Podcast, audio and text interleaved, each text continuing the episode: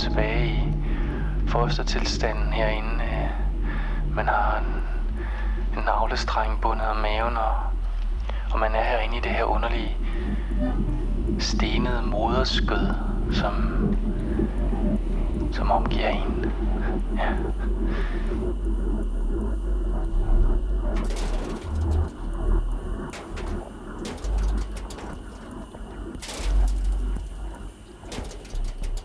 Oplevelsen fra ekspeditionen der sidder jo sådan set stadigvæk i mig. Det her med at sidde i mørket og tale, og blive meget bange for min egen stemme. Øh, og, og det, der sker, det er jo, at jeg, jeg simpelthen må forlade mig selv. Jeg må gå videre, fordi ellers så bliver jeg sindssyg i det øjeblik der. Sådan havde jeg det jo. Altså, jeg, jeg, jeg var bange for et øjeblik at miste min forstand. Og, og, og det, det, det er dog noget.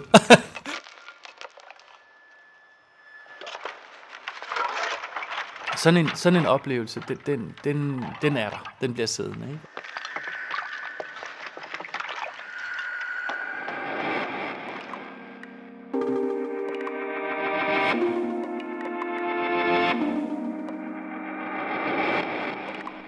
Velkommen til dette års aller sidste udgave af Lydkunst. Du skal i denne podcast møde digter og kunstner Morten Søndergaard, som tidligere i år blev sendt ud på en ekspedition. Du skal med på en rejse ind i et bjerg, på jagt efter det, nogen har kaldt stillhedens kammer, dybt inde i bjergets hjerte. For hvad sker der derinde i mørket og stillheden, når hele verden er skrællet væk, og du er overladt til dig selv, dine ord og dine tanker?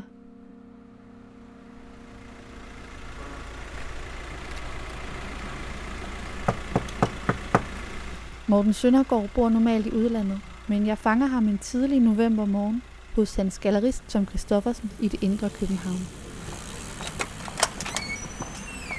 Hej. Hej, Morten. Øh, ja, ja, det skal Hej, Hej. Anne.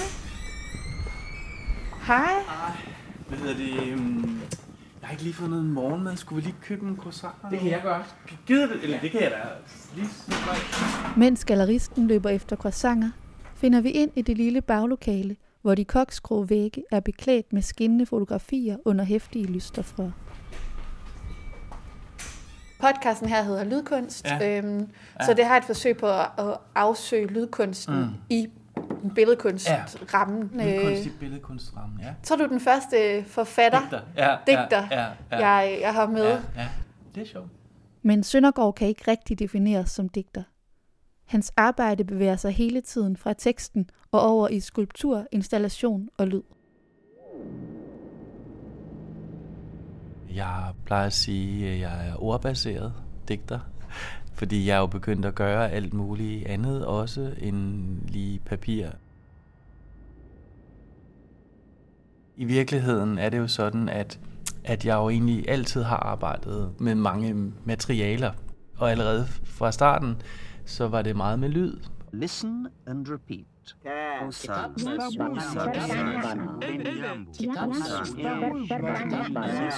Jeg debuterede øh, samtidig med, at jeg udgav en bog, så udgav jeg også en plade.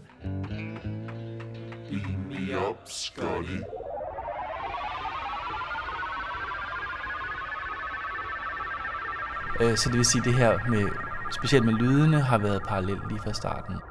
Morten Søndergaard er nok mest kendt for sit ordapotek eller for sine sætninger hugget i marmor.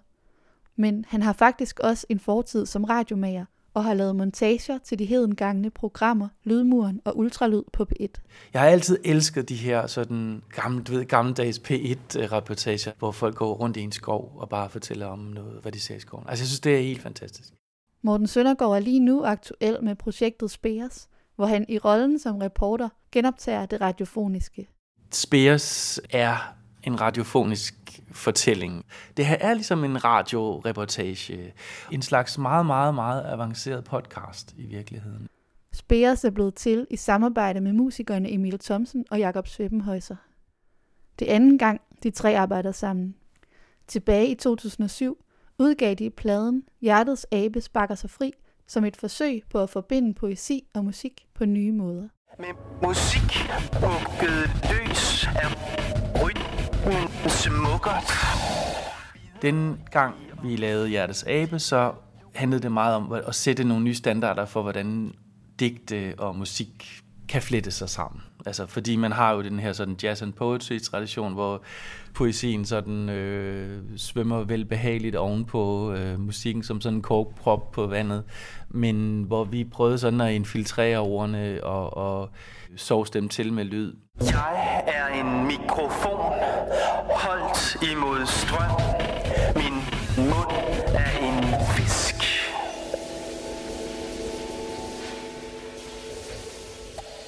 Øh, og så tænkte vi, nu, nu er der gået 10 år, og hvad gør vi så? Nu vil vi gerne, gerne gøre noget helt nyt. Og øh, det vi sådan fandt frem til, det var, at jeg skulle på en eller anden måde sendes ud i verden, helt bogstaveligste forstand, og sende tilbage til dem i sådan en slags kontrolrum. Jeg er lige landet, og øh, her langt op på bjerget, hvor indgangen til den hule er, som øh, jeg lige om et øjeblik skal ind i. Den opgave, jeg blev så at sige, stillet fra mine to lyde øh, astronauter, det var at øh, gå ind og, og, og rapportere. Ligesom om gå ind i sproget, kunne man også sige, ikke? Og hvad får du med hjem? Øh, eller gå ind i lyden, og, og hvad får du med hjem? Så jeg var sådan ligesom sådan en laboratorierotte, ikke? Der blev, der blev skabt nogle øh, forsøgsbetingelser, og så trykkede de på knappen. Og så, så jeg forberedte mig overhovedet ikke. Øh, og den her Spears øh, Odyssey var jo sådan set også et forsøg på at, at gå helt ud af verden. og ind i noget helt andet, som, som jeg ikke kendte.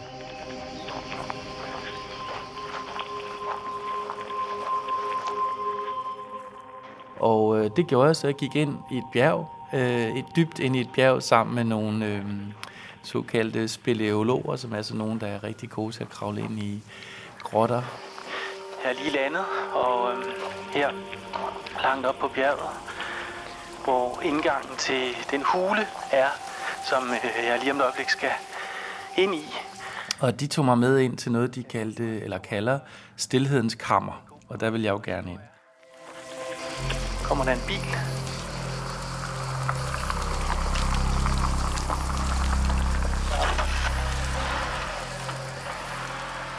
Og ja, den er god nok. Morten Søndergaard har været inde i et bjerg. Jeg bor på et bjerg, og jeg, jeg, jeg, jeg er særlig forelsket i et bjerg, som hedder Monte Altissimo. Monte Altissimo betyder det højeste bjerg, og det er det slet ikke, men det gør det endnu mere dejligt. Øh, det er et hvidt bjerg, og det øh, øh, lyser, som om det var sne, men det er altså marmor. Jeg elsker de der bjerge, jeg elsker dem.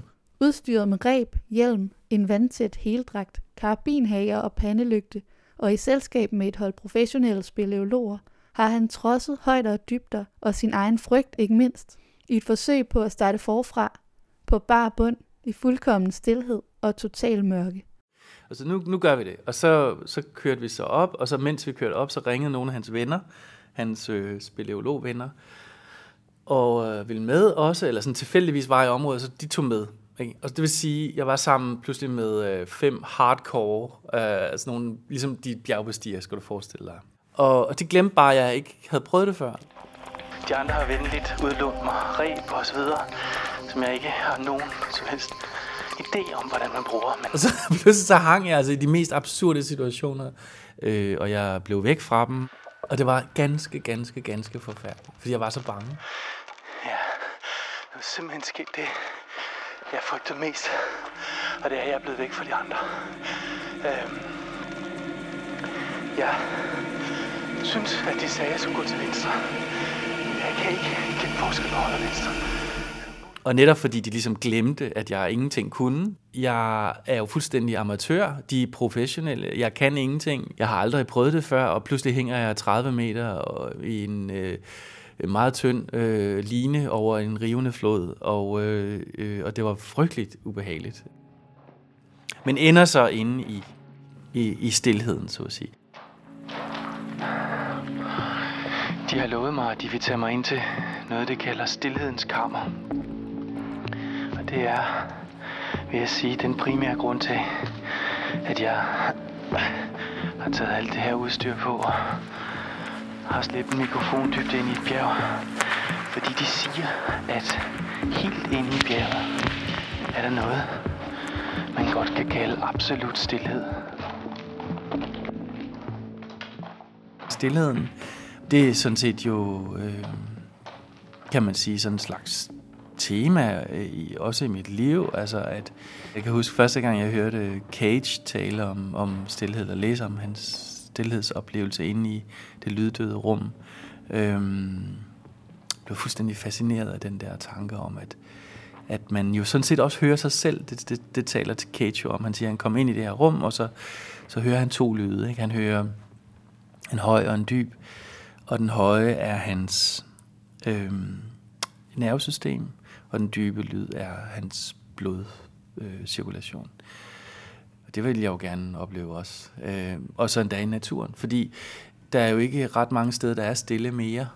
Hvis du står på det inderste, i det inderste af Island, øh, vil der stadigvæk komme et fly flyvende hen over dig. Og, og som Cage også siger, så, så er lyden i dag, altså stillhedens lyd er jo en susen af trafik. Det synes jeg er meget smukt. Den her trafikdrone, der altid er, eller en brummen, eller fra et apparat. Ikke? Altså, vi er aldrig så at sige alene. og det, det er der noget meget fascinerende ved. Men derinde i bjerget, der var der virkelig stille. Og så bliver man så alligevel i tvivl, ikke? Er der nu en lyd? Hvad er det der, der var der langt væk?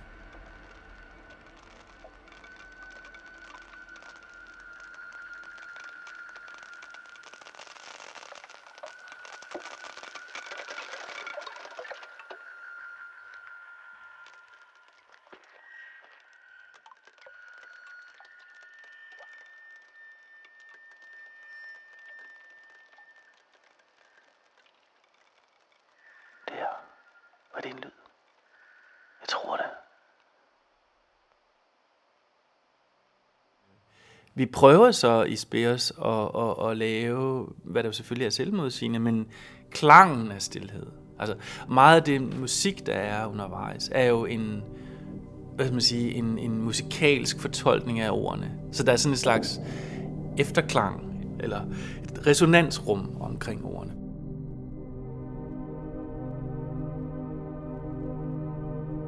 Mm.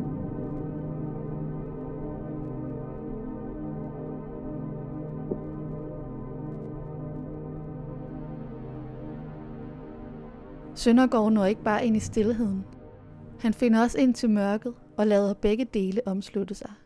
Undervejs så prøver jeg også at slukke for min pandelygte, og, og prøver sådan at sanse mørket.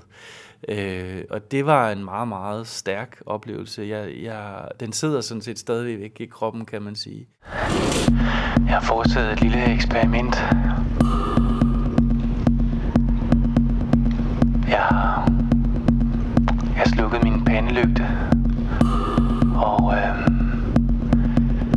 Sat mig og lyttet. Jeg ved ikke helt, hvor længe jeg har siddet. Måske har siddet 10 minutter. Måske kvarter. Og bare kigget ud i, i mørket. Og mørket er blevet sådan underligt levende, kan man sige. Det er, mm, det er næsten forvandlet sig til sådan en substans. Og rundt om mig, de, de er næsten sådan tredimensionelle på den måde, at de, selvom de er meget svage, så rammer de mig meget kraftigt, vil jeg sige. Jeg, ja, jeg har faktisk sådan en mærkelig følelse af, at det, at det er mig, der er grotten. Og det er lydene, der kommer ind i mig. Hvis man forstår, hvad jeg mener. Det, der var min fascination, eller store fascination ved at skulle ind til stillhedens kammer, det var jo netop, at der ingenting var så. Alt ville ligesom træde frem på den her baggrund af ingenting. Og det er jo også det, at, at, at, at derfor mørket bliver så interessant, ikke? At, at vi kobler alt væk. Det, det synets øh, sådan dominans er koblet af, og, og øh, vi er overladt til, til øret, og, og der er vi jo på en eller anden måde også tilbage i hulen, altså nu tænker jeg menneskehedens hule, altså hvor vi, hvor vi ligger der og lytter til, til, til mørket, og, og jeg tror, den der sådan ur, ur, ur øh, lytten, der er jo det der vilde ved, at øh, selvom vi sover, så lytter vi. Altså, vi kender det sikkert alle det her med, at en eller anden lyd øh, glider ind i en drøm, og så forvandler drømmen sig til vågen tilstand, men det var jo bare fordi øh, naboen var i bad, at det brusede ind i min drøm. Øh, så jeg, jeg, jeg lyttede faktisk, selvom jeg sov. Ikke? Mm. Og øh, selvom vi lever i den her ekstrem visuelle kultur, så øh, er, det, er det som om, at øret og, og, og, og lydene er et, sådan et helle, vi alligevel kan, kan finde ro i. Ikke? Øh, det her underligt levende mørke, som jeg pludselig fandt mig i, inde i bjerget.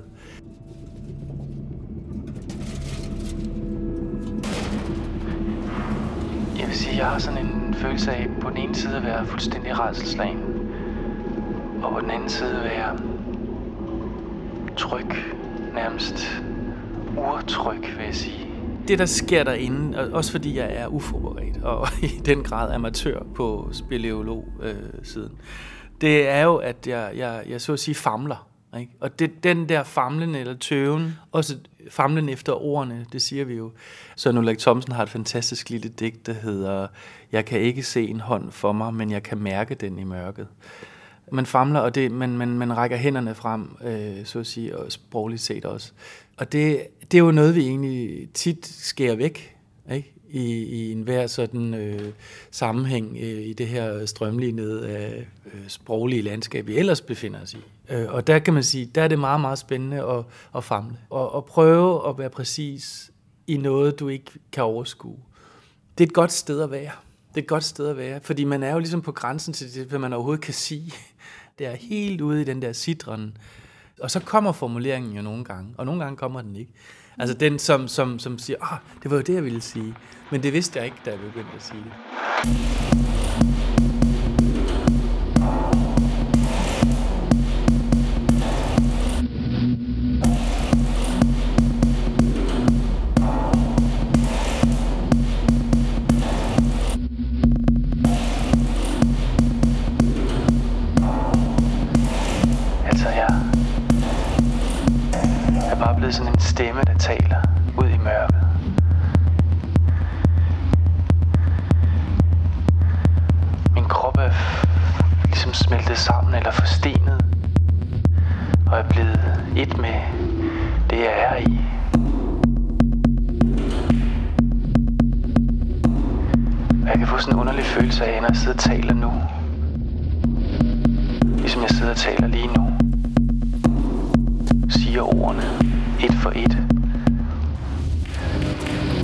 Ligesom kommer til at,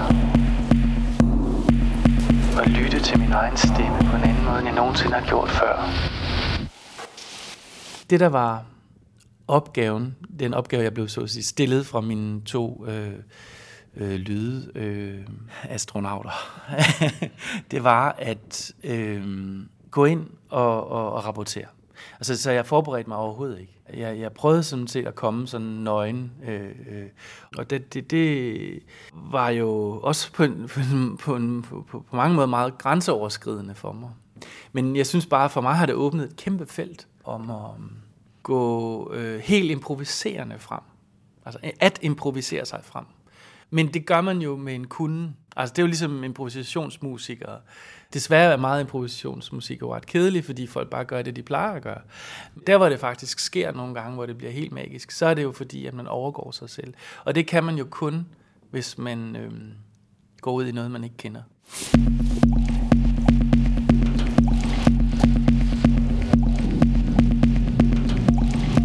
Det, jeg siger nu, det er på sådan en mærkelig måde. Jeg ved ikke, hvad jeg skal sige voldsomt. Du sagde også noget med den måde ordene øh, kom ud af din krop, yeah. eller din mund, yeah. var, yeah. var anderledes. Yeah. Øh, eller der skete noget det er det. med det. det er det. Altså noget af det, som skete, når man sidder derinde og ligesom rapporterer til ingen eller alle, hvem det nu er, der lytter, øh, det er jo, at man bliver meget bevidst om sin sådan, det at artikulere noget, og det at tale, også ligesom nu, hvor vi to taler sammen, så, så registrerer du jo, at du nikker, og, og du siger også små lyde, som gør, at når der er nogen, ikke? Og der tror jeg, at når man sådan sidder derinde i et bjerg helt alene i mørket, hvor, hvor der er jo ikke nogen, der lytter, og, og så bliver man bevidst om, at det, der er jo kun mig, der lytter til mig selv. Og øh, jeg forestiller mig, at det næsten må være sådan at være sindssyg egentlig. Ikke? At man bliver alt for opmærksom på, nu er der den her stemme, eller nu siger jeg noget.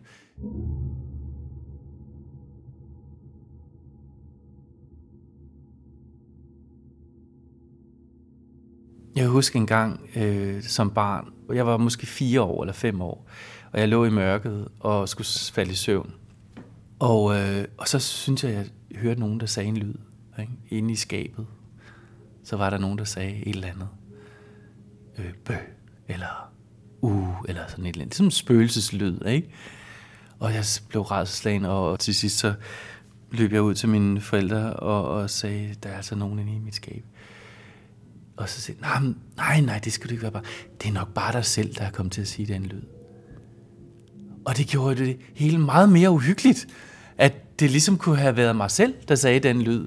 Fordi hvordan kunne jeg så sige nogle lyde, jeg ikke var klar over, at jeg sagde?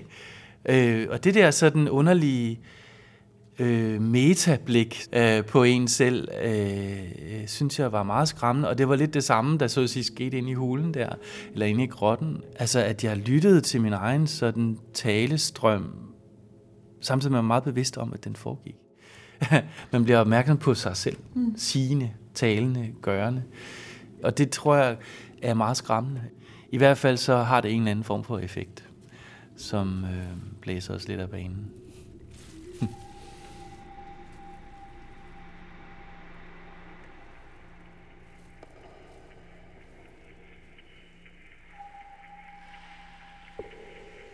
Grundfortællingen i vores øh, Speos øh, rejse, den er meget, meget simpel. Den er simpelthen hjemme, ude, hjemme. Vi starter uden for bjerget, langt op på bjergsiden, og så øh, går han ind til stillhedens kammer og går ud igen. Øh, og kommer ud i, i lyset. Øh, som om, at det var Platons hulelignelse, der blev genspillet. Jeg kan rette mig op og kigge rundt. Men det er jo en, så at sige, øh, mærket held, der kommer hjem. han, har, han har været ude i noget, han absolut ikke troede, han skulle.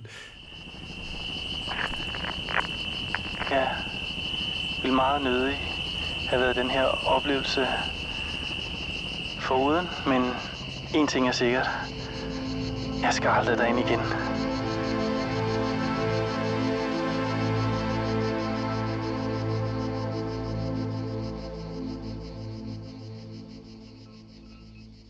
Så på den måde er det jo en simpel fortælling. Og, og der sker sådan set ikke så meget, udover det, der fortælles og rapporteres. Altså, øh, men, men det er jo netop det her nu, altså det her poetiske øh, moment, eller øh, den poetiske, øh, det poetiske øjeblik, der så at sige hele tiden udfoldes, eller ruller som en sten inde i bjerget. Og det er jo noget, som jeg slet ikke er færdig med at tænke over. Fordi de, de, ja, det handler om tanken. Altså man kan sige, René Descartes, ikke?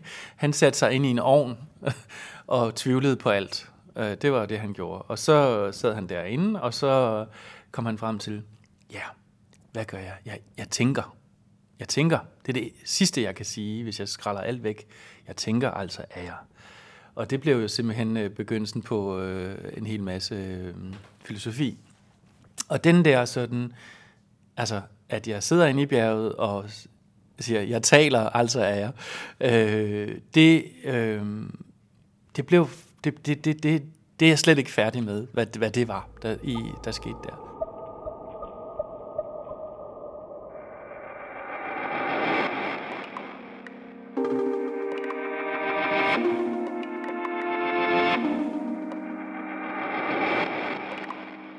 Det var alt for denne 35. udgave af Lydkunst. Du har hørt lyd fra pladen Random Rooms, lavet sammen med forfatteren Nils Lyngsø i 1992. fra albummet Hjertets Abe sparker sig fri fra 2008 og fra projektet Spears, som endnu ikke er udgivet eller har fundet sin endelige form. Mit navn er Anne Neumann Clement. Denne podcast er blevet til med støtte fra Statens Kunstfond, Dansk Kommunistforenings produktionspulje og Kodas kulturelle midler. Tak fordi du lytter med.